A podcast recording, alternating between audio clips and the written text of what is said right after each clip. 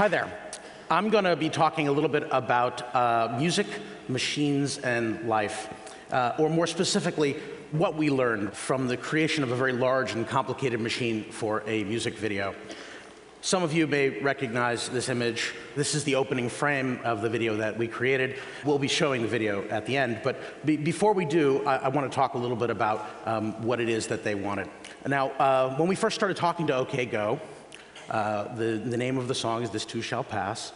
Um, we were really excited because they expressed interest in building a machine that they could dance with. And we were very excited about this because, uh, of course, they have a history of dancing with machines. Um, they're responsible for this video. Here it goes again. Uh, 50 million plus views on YouTube. Four guys dancing on treadmills, you know, no cuts, just a static camera, a fantastically viral and wonderful video. So we were really excited about working with them. And we sort of started talking about what it is that they wanted, and they explained that they wanted uh, kind of a Rube Goldberg machine. Now, uh, for those of you who don't know, a Rube Goldberg machine is a complicated contraption, an incredibly over-engineered piece of machinery that uh, accomplishes a relatively simple task. So we were excited by this idea, and we started talking about exactly what it would look like. And we came up with some parameters uh, that, you know, because building a Rube Goldberg machine is, you know, has, has limitations, um, but it also is pretty wide open. And uh, we wanted to make sure that we did something that would work for a music video. So we came up with a list of requirements, the Ten Commandments, and they were in order of ascending difficulty. The first is no magic. Everything that happened on screen had to be very easily understood by a typical viewer. Uh, the rule of thumb was that if my mother couldn't understand it, then we couldn't use it in the video. They wanted band integration, that is, the machine acting upon the band members, specifically not the other way around. They wanted the machine action to follow the song feeling. So as the song picks up emotion, so should the machine get grander uh, in its process. They wanted us to make use of a space. So we had this 10,000 square foot warehouse we were using divided between two floors. It included an exterior loading dock. We used all of that, including a giant hole in the floor that we actually descended the camera and cameraman through. They wanted it messy, and we were happy to oblige. The machine itself would start the music. So the machine would get started, it would travel some distance, reacting along the way, hit play on a, an iPod or a tape deck or something that would start playback, and the machine would maintain synchronization throughout. And speaking of synchronization, they wanted it to sync to the rhythm and to hit specific beats along the way. Okay. they wanted it to end precisely on time. Okay, so now the start to finish timing has to be perfect, and they wanted the music to drop out at a certain point of the video and actual live audio from the machine to play part of the song. And as if that wasn't enough, all of these incredibly complicating things, right? Um, they wanted it in one shot.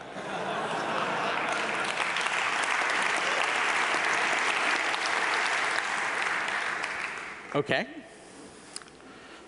So uh, just some statistics about sort of what we went through in the process. The machine itself has 89 distinct interactions. Um, it, it, took us 85 takes to uh, get it on film to our satisfaction.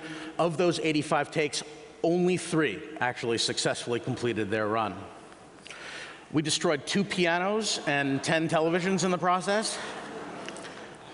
We went to Home Depot well over 100 times.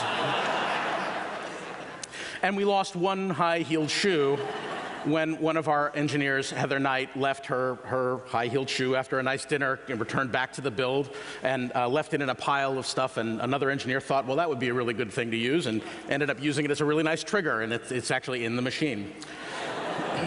So what did we learn from all of this? Well, um, having completed this, we get the opportunity to step back and reflect on some of the things. And we learned that small stuff stinks little balls in wooden tracks are really susceptible to humidity and temperature and a little bit of dust, and they fall out of the tracks, and the exact angles makes it hard to, to get right. And uh, yet, a bowling ball will always follow the same path. It doesn't matter what temperature it is, doesn't matter what's in its way, it will pretty much get where it needs to go. But as much as the small stuff stinks, we needed somewhere to start so that we would have somewhere to go. And so you have to start with it, you have to focus on it. Small stuff stinks, but of course, it's essential, right? What else? Planning is incredibly important. you know, we spent a lot of time ideating and even building some of these things. It's been said that uh, no battle plan survives contact with the enemy.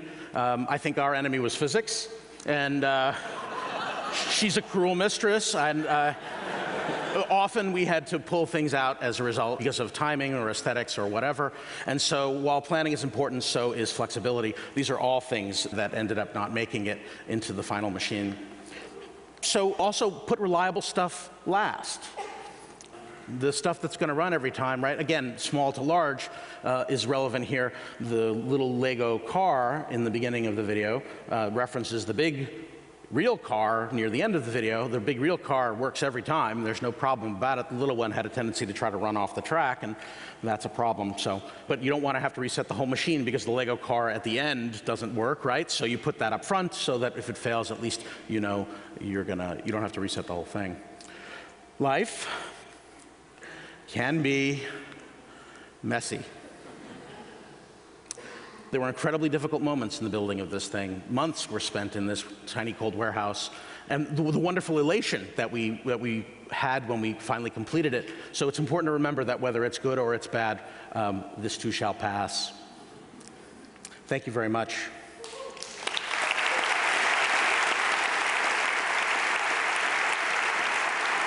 And now to introduce their music video, we have OK Go. Of course, an introduction. Hello, TEDx USC. We are OK Go. What are we doing? Oh, just hanging out with our Grammy. What, what? What, what? I think we could do better than this. Hello, TEDx USC. We are OK Go.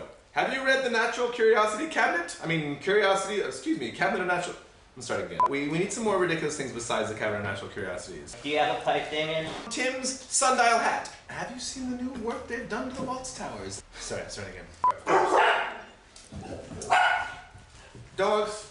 Hello, TEDx USC. We are OK Go, and this is our new video. This too shall pass. Oh, oh. Fight on. Okay, one. We can still do one better, I think. Yeah. that one's pretty good. It's getting, it's getting better. It's-